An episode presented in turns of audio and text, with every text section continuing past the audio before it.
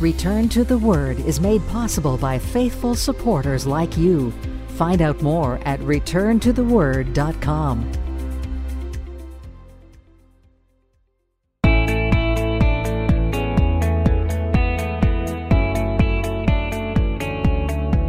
Welcome to another edition of Return to the Word Radio with Bible teacher Mark Fontecchio. Advancing the message of God's amazing grace through the teaching of God's Word. And now with today's message, here is our teacher. Daniel Crocker, age 39, he turned himself in. As a Christian, he said it was the right thing to do. Daniel Crocker, he lived with his wife of 11 years, Nicolette, and their two children in a quiet area of Virginia. Now, he was a warehouse manager, and his wife was a stay-at-home mom, homeschooling their two children, Isaac, age 9, and Annalise, just 8 years old. And they were active in their local church, but the entire time, Daniel was living with a secret, a terrible secret. Here's what happened. When he was just 19 years of age, he was addicted to drugs and alcohol, everything that goes with it. And during one of those drug-fueled rages, Daniel had killed a 19-year-old young girl, and he'd gotten away with it. This was before his salvation. And when he first met his wife, he told her all about it, knowing that he'd been on drugs, knowing that he had done this before salvation. They moved forward in their relationship, but over the years they struggled. They struggled with how to reconcile the killing with their faith in Jesus Christ. Now, he had asked for God's forgiveness, and he understood that God had forgiven him. He understood that, but he also understood that he had gotten away with a crime. And the burden seemed to get heavier as time went on. As time went on, it got harder for him. And Daniel felt that as a follower of Jesus Christ, he should obey the laws of the government, that God has put the authority of the governments there for our good, and the laws of the land dictated that he should turn himself in and face his time. Well, Daniel began ministering to an inmate as part of a prison outreach sponsored by his local church. And after one of his visits, his wife asked him this question: how can you go and visit this man and tell him all about God? And you know in your heart that you should be there too. They prayed about it, and for the next several weeks, Daniel debated. He debated how to turn himself in. So he quit his job, and he explained to his children what had happened. And the family prayed together, and they read from the Bible, and the children cried, and they begged their dad, and they said, "Don't do this, please."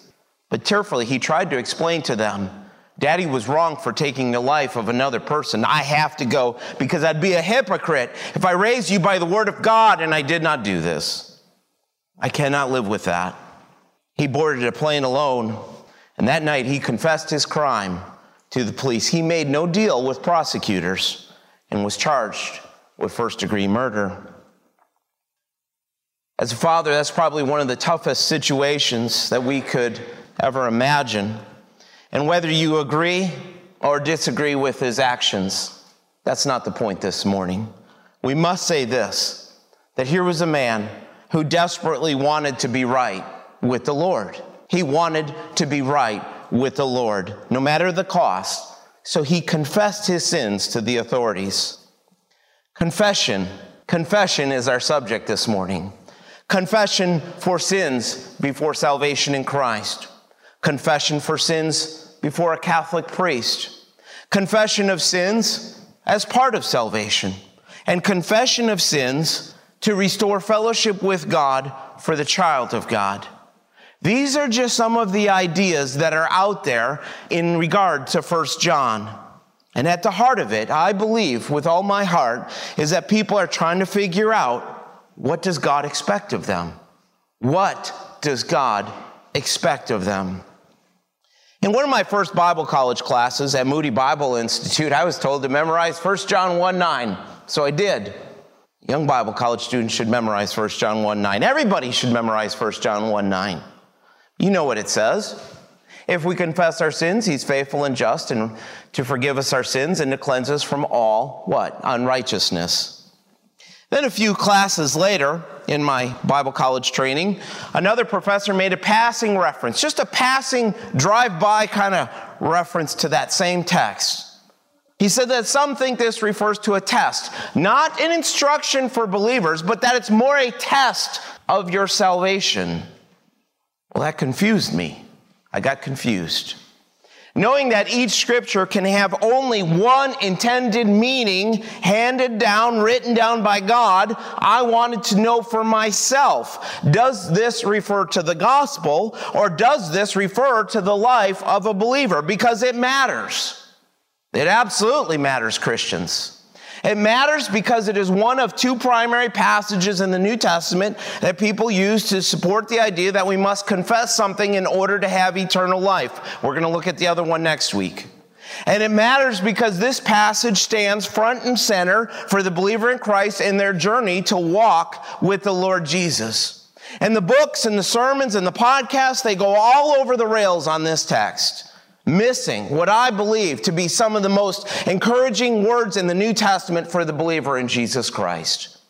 Listen to me closely, and I'm going to prove this to you this morning from the Word of God.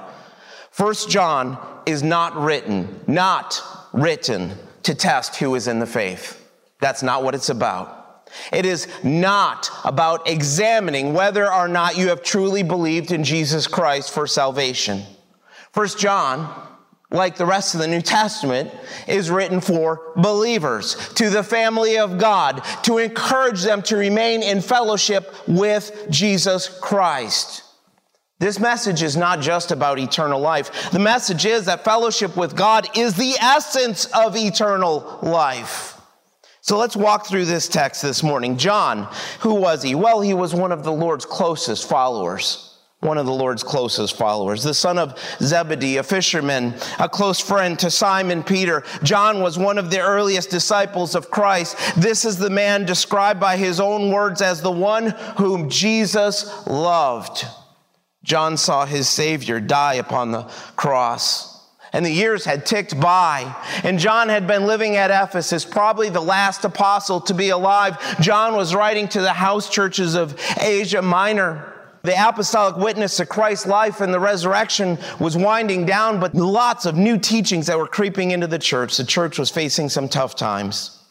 You see, the Christians in Asia Minor had reached a major fork in the road. Here's what had happened. There was new ideas. As the apostles were fading from the scene in history, new ideas were starting to come into the church, which departed from the faith that had been once handed down and delivered to the saints. And eventually, this painful split would deeply wound the churches in Asia Minor. And it would cause terrible division in the Church of Jesus Christ and leading many into a false religion that later became known as Gnosticism.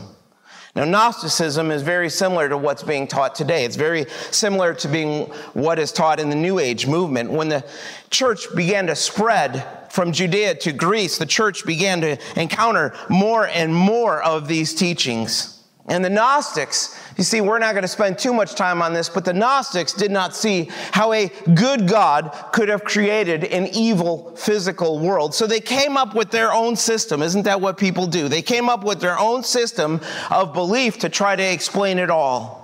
They believed that the spirit of a person was good, but the flesh wasn't. So in their line of thinking, the spirit was not affected by what the flesh did. And therefore, there was no accountability. The flesh could do whatever it wanted, and it would not affect the spirit. Meaning, they thought they could live however they wanted, and yet claimed to be spiritual people. A lot of Christians still try to do this today, don't they? Others taught that it was impossible for God, since God is a spirit and is morally good, to take on a physical and corrupt body. So the idea was, in their thinking, Jesus did not have a real body, but only seemed to have a physical body. Some didn't believe that Jesus had come in the flesh as a real person. They believed he did not have a body, but that he came only in spirit. Some taught that Jesus did not really die. Now, why does all this matter? Here's why it matters, is because these teachings struck at the very heart of the Christian faith by denying the physical death and resurrection of Jesus Christ. These teachings changed the gospel. No longer was salvation found through the substitutionary atonement of Christ for our sins. Salvation was now found by gaining the special and mystical knowledge of God. So John, he wrote this letter as a roadmap to help the confused and troubled Christians in Asia Minor. But friends, it also gives us a roadmap for staying focused on Jesus Christ, for staying focused on the message of life, for staying in fellowship with Him and grounded in His love. John was sharing from his heart about a Savior with whom he had personal knowledge of. More than any other New Testament writer, I think that John knew Jesus. So watch how we begin. Verse 1 says, that which was from the beginning, which we have heard, which we have seen with our eyes, which we have looked upon and our hands have handled concerning what? The word of life. Now, John starts with the reality of Christ. And the truth set forth in these opening verses is the cornerstone, the very cornerstone of our faith. Without the truth that John is teaching, our faith is completely worthless. This is the standard by which we can test the false doctrines that try to creep into the church. Now, notice the structure of what John wrote. He says, that which we have heard, which we have seen, which we have looked upon. John is talking about one thing, the reality of the historical manifestation of eternal life in the incarnate Christ. So John starts with the truth of the incarnation of Christ and then moves to the apostolic experience with the incarnate Christ. Just take the first phrase of verse 1. Just break it down. It says, that which was from the beginning. Now, this makes me think of how John started the Gospel of John. Do you remember how he started the Gospel of John? He says this, in the beginning was the Word, and the Word was with God, and the Word was who? God. In the Gospel of John, the point of the first verse is that the Word existed before creation. Jesus Christ existed before creation. He is the Creator, so of course He existed before creation. But John, see in 1 John, he's heading in a different direction. Here he's going in a different direction because in 1 John, we are talking specifically about the incarnation of Christ. We are talking about God the Son taking on a human form. So if you want to tie this verse in 1 John to the first chapter of the Gospel of John, tie it to verse 14 in that chapter where John recorded this, and the Word became flesh and dwelt among us, and we beheld what? His glory. Because this is what John is talking about in this first verse here in 1 John. And so watch what he does. And the next three phrases in verse 1, they build off this and give us three statements. There's three statements here about the experiences of the apostles with the incarnate Christ. John wanted believers to know that the truth of who Christ is grounded in history. And what John tells us is that all of the apostles, they bore witness to the reality of the incarnation of God the Son. You see, the new ideas about Christ then, or the new ideas that sell books today about Jesus Christ, they don't form our doctrine. They don't form our beliefs. I don't care how many books they sell or how popular it is on YouTube. They don't form our doctrine. And John is telling the church, what you believe about Jesus Christ, it matters. What you believe about Jesus Christ matters because we rest our beliefs directly on the apostolic witness that has been handed down. Do you guys remember Hebrews 1? God, who at various times and in various ways spoke in time past to the fathers by the prophets, has in these last days spoken to us by who? His Son. The revelation of God came to us through God the Son. The apostles heard His teaching firsthand, and what they heard transformed them, that this was not just a man. This was not just another human being. This was God the Son who took on a human form. Now the apostles, John is telling us, the apostles had seen with their own eyes. Jesus had a physical body. All the apostles had seen this. They walked with Him. They talked with Him. They knew Jesus the Christ. And look at what John says, which we've looked upon and our hands have handled. We touched Him. Notice the progression. First they had heard. Then they had seen. Then they looked upon intently is the idea. They looked intently, and then they touched the Christ. The apostles didn't doubt it because they knew. They lived with Christ. They had physical contact with the Savior. Little by little, the Savior had drawn them closer. And little by little, Christians, he draws us closer. Even after the resurrection of Christ, we see in John chapter 20 that in regard to the body of Jesus, we're still talking of a body that can be touched and can be seen. And notice how John finishes off verse 1. He says, concerning the word of life. Now, everything that John had proclaimed up until this point was concerning this, the word of life. And hear this carefully, not just a reference to the gospel of Christ. The subject has been the incarnate Christ. Life is found not just in this message, not just in words, but life is found in a person, in Jesus the Christ. Eternal life is rooted and grounded in him, in Christ. And then verse 2, the life was manifested, and we have seen and bear witness and declare to you that eternal life, which was with the Father and was manifested to us. Now, if you were God, how would you reveal yourself to men? How would you do it? Well, here was God's plan. The life was manifested. This statement declares the appearing of the incarnate life of Christ here on earth, a historical truth. That event happened.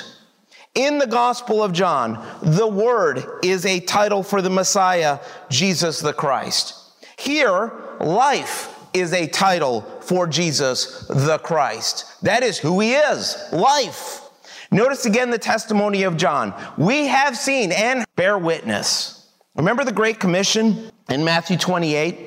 The disciples were instructed to proclaim the message of Christ until the ends of the earth. John, in his old age, as an old man, still stood by the words and life of Christ as the authentic message of God.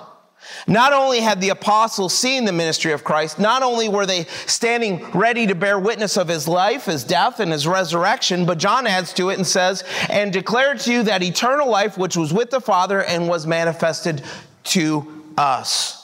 So don't just read through these verses and pass through it. Stop. Stop in the text. Ask yourself some questions. Do your own homework. Do some Bible study. Stop and ask yourself the question, what did John mean when he referred to eternal life? Because whatever or whoever it is was with the Father, but yet also distinct from the Father. And whatever or whoever it is was manifested to us. John just gave us these statements in verse 1 about the manifestation of the Son of God, the incarnate Christ. So what we have here with this statement is that the pre-incarnate Christ, Christ himself, is the very embodiment of eternal life. John is making it known to us, Christians, that Christ is so much more than just a man. He's not just a man. He is eternal. He is God the Son. And the reality of the incarnate life of Jesus was something that wasn't even questioned by the apostles because they walked with him, talked with him, touched him. They spent time with him. So watch verse 3. Writing about the manifestation of God the Son, John writes, that which we have seen and heard, we declare to you, that you may also have fellowship with us. And truly, our fellowship is with the Father and with his Son, Jesus Christ. So here we go. We've been building all morning to this. Listen closely. Verses 3 and 4 in 1 John are the keys that unlock the beautiful teachings of 1 John. It is an interpretive mistake made by many to equate in verse 3 fellowship with being a Christian. They're not identical. They are not identical. Fellowship is not the same as just becoming a Christian. See, I used to believe when I looked at 1 John long ago that chapter 5, verse 13 was the statement for the purpose of this entire epistle. You remember the verse. It says this, these things I have written to you who believe in the name of the Son of God, that you may know that you have eternal life and that you may continue to believe in the name of the Son of God. Take some time. Take some time this week to look at the context. Because as we've said about 1,000 times in this church, context determines meaning. Context always determines meaning. And John wrote that statement in chapter 5, referring only to what had been written in the verses just before it. He wrote those words in chapter 5, not for men to question their salvation, but to give them confidence in the promises of God regarding their salvation. There's a big difference. Let me say it again. He wrote those words in chapter 5, not for men to question their salvation, but to give them confidence in the promises of God regarding their salvation. So what's going on in chapter 1 then? Well, here in chapter 1, the subject matter has been the truth about eternal life that was revealed from the beginning to the apostolic witnesses. You see, faith in Christ for salvation puts you into the family of God. Faith in Christ for salvation puts you into the family of God. And once in Christ, 1 Peter 1:5 seals the deal and tells us that no believer can ever leave the family of God. If you're a child of God, you cannot leave the family of God. But what this epistle is about is found in verse 3, fellowship with God. Not just with Christ, but with who? The apostles too. Remember what John had said in verse 1. They had seen, they had heard, they had touched the eternal Christ. They had touched eternal life himself. But this fellowship centers around the Father, and it centers around Christ. That's the last part of verse 3. Notice what it says. And truly our fellowship is with the Father and with his Son, Jesus Christ. See, fellowship with the apostles means this. It means to have fellowship with God the Father and God the Son. And that's why John starts out verse 3 by saying that which we have seen and heard. John is tying back to verse 1, the life, the ministry, the death and resurrection of Christ, which the apostles had witnessed firsthand. John was seeking to end the doctrines of men which sought to deny the human nature of Christ and the physical appearing of Christ and the bodily resurrection of Christ. What they had seen and what they had heard in the life and ministry of Christ, the apostles went from town to town all throughout the Roman Empire, declaring the message to the early church. They'd been faithful in passing it on to others, this message that they'd been entrusted with. The apostles of Christ, they understood their duty before men and before God. They understood their duty, that it was a privilege and an honor for them to pass on the teachings of Jesus Christ. And I hope, Christians, you guys are understanding this privilege and this responsibility that we bear before a holy and righteous God to share the message of Christ. So here comes the purpose in verse 3. Here's the purpose, that you may also have fellowship with us. And truly our fellowship is with the Father and with his Son, Jesus the Christ. The bond of faith which unites us is our faith in Jesus Christ. I mean, if we didn't have faith in Jesus Christ, we might as well just go do something else, watch football, anything. But it's our faith in Christ that unites us, which is based on what? The apostolic message that has been given to us. This is the bedrock for our fellowship in Christ. I was reading about a young boy who would escape his bedroom after being punished. I used to be that young boy that would do that. Well, this young boy, he would crawl out of his bedroom window down an old fruit tree to get down to the ground. One day, his father told him he was going to chop down the fruit tree because it hadn't given any fruit in years. Well, the boy panicked. This was his escape route. How do you get out now? So he went with his friend and they bought a whole bushel of apples. They thought they were so smart. And during the night, they went out there and they tied these apples to the branches. And the next morning, the man couldn't believe what he saw. So he said to his wife, he said, "Honey, I can't believe it. That old tree hasn't yielded fruit for years. And now it's covered with apples. And the most amazing part is that it's a pear tree." The point is, there's more than one reason of why people don't bear fruit to God. I want you to hear that because it's a very important teaching that affects your Christian life. There is more than one reason of why people don't bear fruit to God. Either one of two things. They do not belong to the family of God, or they're not living in fellowship with God. Living out of fellowship with God, we can compare it to a lot of different things. Think of it in the Word of God as this, walking in the darkness instead of the light, 1 John 1:6-7. We can think of it as, in scriptures, as walking by sight instead of by faith, 2 Corinthians 5:7. We can think of it as walking in the flesh instead of the spirit. That's Galatians 5, of course. And failing to abide in Christ, John 15. See, John was not trying to convert these people. It's obvious. He considered them already reconciled to God. They had faith. They were a part of the family of God. And we can show this from the scriptures. Listen to some of the words of chapter 2. What does he say? I write to you, little children, because your sins are forgiven for his name's sake. Or he goes on, I write to you, fathers, because you have known him who is from the beginning. I write to you, young men, because you have overcome the wicked one. I write to you, little children, because you have known who? The Father. He says, I've written to you, fathers, because you have known him who is from the beginning. I've written to you, young men, because you are strong and the word of God abides in you, and that you've overcome the wicked one. These are words clearly written to believers. Or listen to chapter 2, verse 21. I've not written to you because you do not know the truth, but because you know it, and that no lie is of the truth. Verse 27 of chapter 2 teaches that they had the Spirit of God living in them. And chapter 3 starts out by testifying, behold, what manner of love the Father has bestowed on us that we should be called children of God. Now here's what this means, and here's why this is so important to your faith. The goal for the believer in Christ is this. Are you ready? It is to live in fellowship with God. If you are a believer in Christ, your goal is to live in fellowship with God. And the absolute beauty of it all is that 1 John is written for this purpose, to teach us how to do it. Notice verse 4. Here we get to the heart of the matter.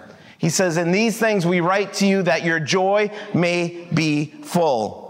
So what does it mean to be full of joy? Well, Proverbs 13 says that the way of the transgressors is hard. Let's say it like this. Sin leads to misery. Sin leads to problems. You ever notice that when you sin, bad things follow? Sin leads to misery. Joy is living in fellowship with God. Joy runs deeper than the pain or pleasures of life. It's not tied to our circumstances. Joy is something that comes from God. Joy is something that you can have even when you're going through the most difficult circumstances and times in your life. Joy is what? It's part of the fruit of the Spirit, isn't it? It's part of the fruit of the Spirit. Joy is something God wants for you. Joy flows right on through the trouble. It flows through the persecution. And the world cannot know this joy. The lost people cannot, because it comes by walking with him. Now in John 15, Christ told the disciples to abide in his love. Why? He said, these things I've spoken to you that my joy may remain in you and that your joy may be full. See, this is an important point in the Christian faith. This is what John wanted to pass on. The joy that comes from Christ, from fellowship with God. Now a lack of joy is a good indicator that as a believer in Christ, you're not living in fellowship with the Savior. So let me give you the example that John gives in our next three verses. He says this, this is the message which we have heard from him and declared to you, that God is light and in him is no darkness at all. If we say that we have fellowship with him and walk in darkness, we lie and do not practice the truth. But if we walk in the light as he is in the light, we have fellowship with one another, and the blood of Jesus Christ, his son, cleanses us from all sin. John is showing us how we can have fellowship with God. And he states the basic principle that God is light, and in him is no darkness. God is pure, God is holy, God is free from sin. And verse 6 teaches us that if we say we're living in fellowship with God, but yet we continue to sin, we walk in darkness, we're lying.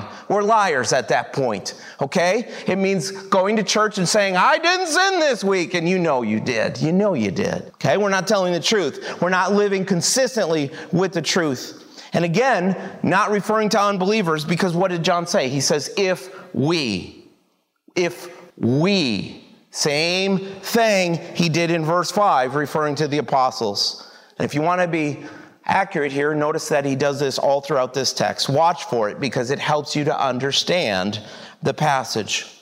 Let me ask you this question. And husbands, your wives are watching you, and so is God. Is it possible for Christians to sin? Yeah, Some of you just did, liars. Is it possible for Christians to lie? Of course. Was it possible for the apostles to sin? Absolutely. What's the solution for the believer in Christ? Verse 7, walk in the light. Or in other words, abide in Jesus Christ. Abide in Christ. And what happens? We have fellowship with one another, and the blood of Jesus Christ, his Son, cleanses us from some sin? No, all sin. See, if I entered into a lighted room and walked in it, I'm walking in the light at that point, correct? If I walk in a lighted room, I'm walking in the light. I'm walking around in a room where light not only shines on me, but on everything around me. I can see.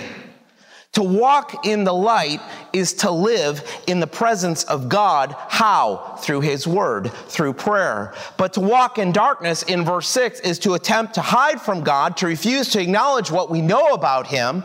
Walking in the light is not, hear it, sinless perfection. It's about an openness, an honesty in the presence of God himself. So if you're not honest with your spouse, if you're not honest with your boss, if you're not honest with your friend, what's going to happen? It's going to hurt your fellowship, isn't it? See, if you start lying to one another, it hurts your fellowship. Same with God. Walking in the light leads to fellowship with God. But something else happens as we walk in the light. Notice again the end of verse 7. And the blood of Jesus Christ, his Son, cleanses us from all sin. Now watch the wording. Cleanses us. Present tense. Not past tense. It's present tense. So how is it? Have you ever thought of this? How is it possible for believers to have fellowship with a holy and perfect God? Because we still sin.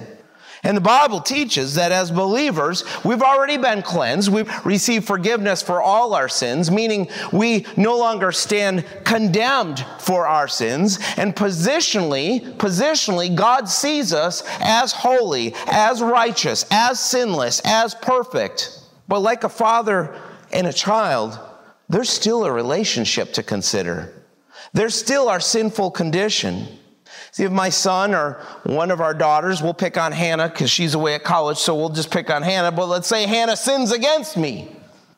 They're still a part of my family, but our fellowship in our home is damaged. Once a part of the family of Mark, always a part of the family of Mark. Once a part of the family of God, always a part of the family of God. But in this father and child relationship, if we are open and honest relationship with God, see, then our sins don't block our fellowship with God.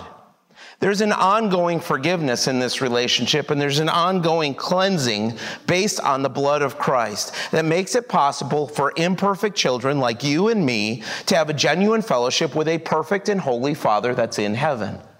And so really what John is saying is that every moment of precious fellowship with God, every single moment, is a moment bought for us by the precious blood of the Lamb, Jesus the Christ.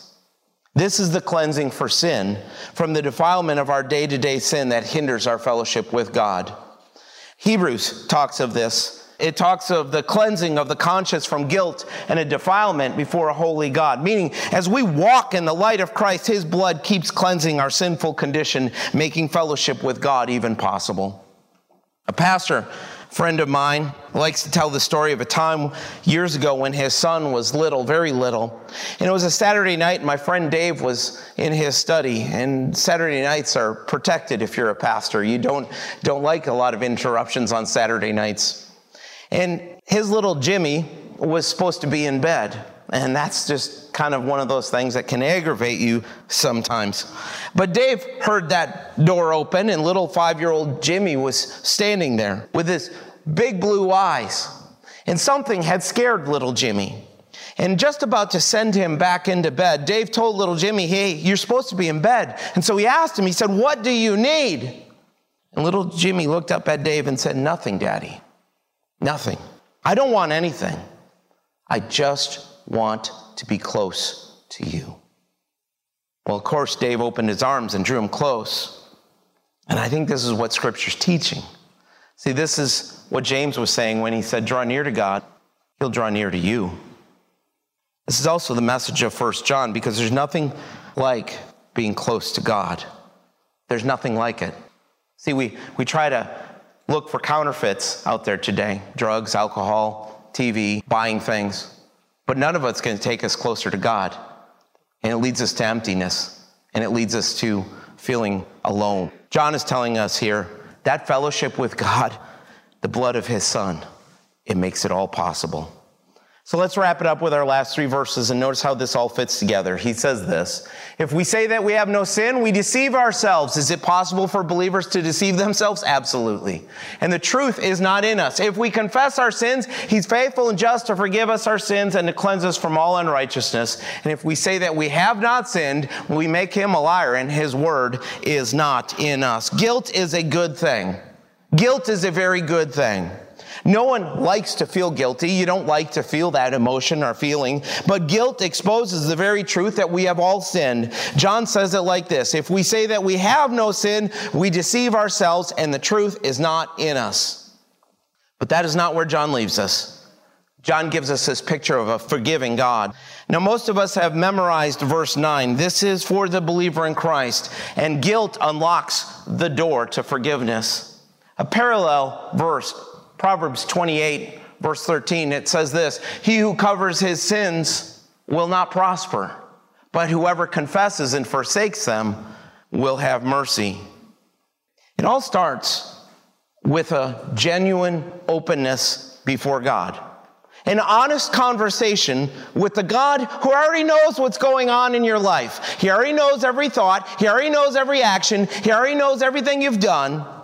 But God's forgiveness in this parent-child relationship, it starts with confession. It goes against the grain. We don't want to admit our sin. We don't want to admit our sin. It's easier to ignore it. It's easier to try to justify our actions. I did this, but you know, the reason why I did this was because this, this, and this, and this, and this. Or we try to explain it away. It's easier to do that than to admit that we still need the grace of God. But confession leads to forgiveness. See, confession leads to cleansing. Confession leads to a restoration of our fellowship with God. Confession is just simply this. It's telling God, God, I agree with you. I admit my sins before you. I admit I need your mercy. And this is something, there's a promise here you can count on because God is faithful. God keeps his word. He is just, meaning that God is able to maintain his perfect holiness and forgive us because of the perfect and righteous sacrifice of who? Jesus the Christ. This is not justification in 1 John 1:9. This is sanctification for the believer. And here is the beauty of this verse, something you may not see for some time, but it's there and it's beautiful. He forgives us of the sins that the Spirit of God convicts us of. Yes, he does. He forgives us of the sins that we confess. But what about the sins we have that we aren't even aware of? What about those? What about the wickedness of the heart? What about the things we don't even think of? That's the last part of verse 9. He cleanses us from all unrighteousness. Confessing the sins we know of also means a cleansing from all unrighteousness. And so then John rounds out the chapter by addressing the believer, any believer that would dare to say that we have no sin. In our pride, when we do this, we're calling God a liar because God has already spelled out the penetrating nature of our sin in his word. And if you deny his truth, it means his word is not in us. In other words, you're not allowing the word of God to transform your thinking because pride and stubbornness is keeping you from walking with the Savior. Some of you guys remember this guy. It's one of my favorite characters from church history, Billy Bray. He lived in the early 1800s. This guy was a hoot and a holler. Billy was born into a rough mining town back in the day of 1794 in Cornwall, England. Now, his family followed Christ, but not Billy. Billy, he didn't show any interest in the things of God. He was one of those that you pray for and put on the prayer list. At age 17, he ran away. He lived the life of a drunk, a depraved life. He was very far from God.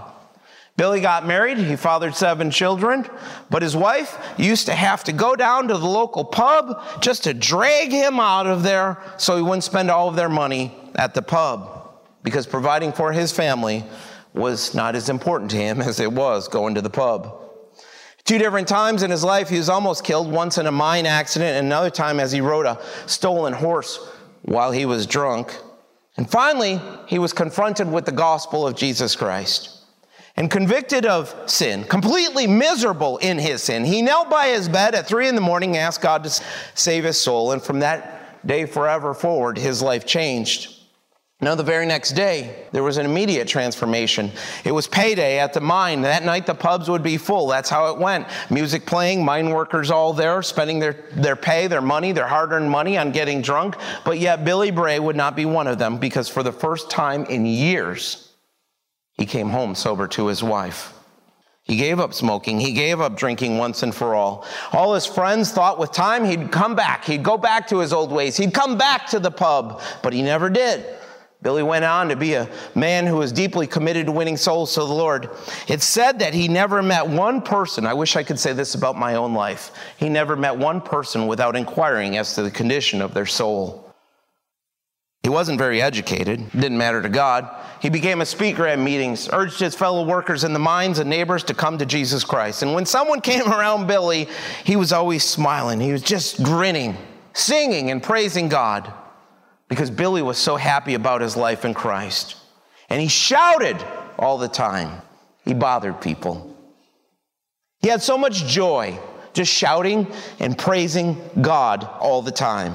And so somebody said to him one time, "Billy Bray, why don't you please tone it down some? Just bring her down a notch. You're just too happy. You just have too much joy all the time." And Billy responded, "I can't help it. I can't help it. God saved me and I can't help it. I can't help praising God," Billy insisted. "And as I go along the street, I put one foot down, it says, 'Hallelujah.' And I put the other foot down, it says, 'Glory to God.'" And at one time, someone said to him, Billy, suppose you're mistaken. Suppose when you die, you find out you're not going to heaven after all, that you're going to end up in hell."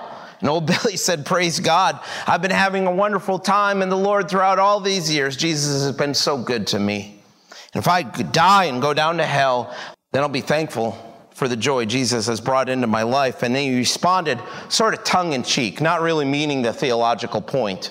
He said, "And then they're going to have to send me up to heaven because they can't stand that kind of joy down there." He was criticized quite often for his passion, but his love for God was real. And when his wife died, see, that's when the test comes. When his wife died, he still continued in that joy. He didn't miss a beat. And he praised the Lord. She was now with Jesus Christ. The goodness of God made him glad, even in the difficult times, even in the sorrow.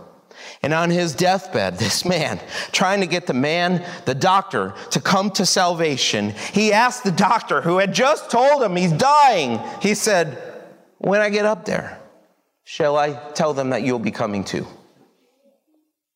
Billy Bray died at 74 years of age, still praising the Lord. Here's a man that learned to live fellowship with his God. He learned to live in fellowship with his God. Here was a man that had the joy of Christ pouring through him. Lord, make us more like him. We like to attach ourselves to the things in this world that take us out of fellowship with our God. And the results are never good, are they? Don't ask God to defend and protect your bad decisions in life. Don't do that. That's shallow. Faith in the truth of the gospel of Christ is the grounds for our fellowship. But it does not mean we're always abiding in Christ. Don't kid yourself. There's no substitute for the joy of the Lord. This is what 1 John is about. This is what John wanted to pass on. This was his purpose for writing. The joy that comes from walking with Jesus Christ, from fellowship with God. A lack of joy is a good indicator that as a believer in Christ, you're not living in fellowship with the Savior.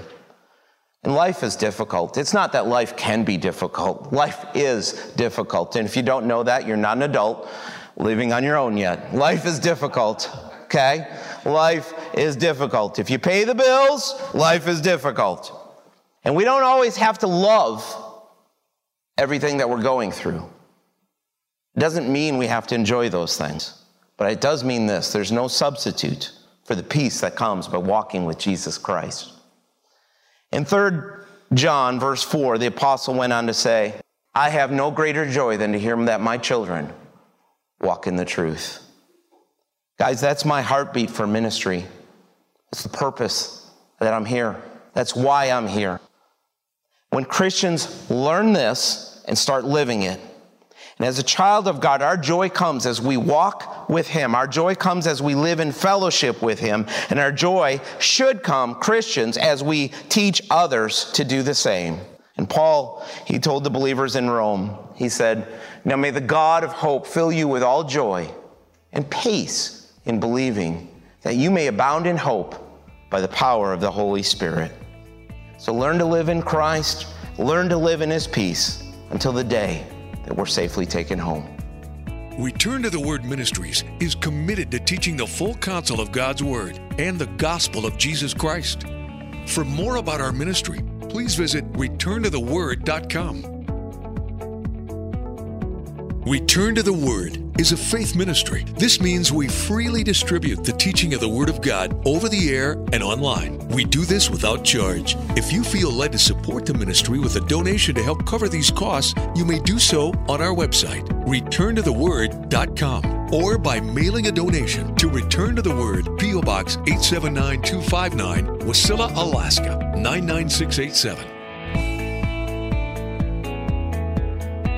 Thanks for listening, and we pray that the Word of God will be a lamp unto your feet and a light unto your path. Join us next time for another edition of Return to the Word.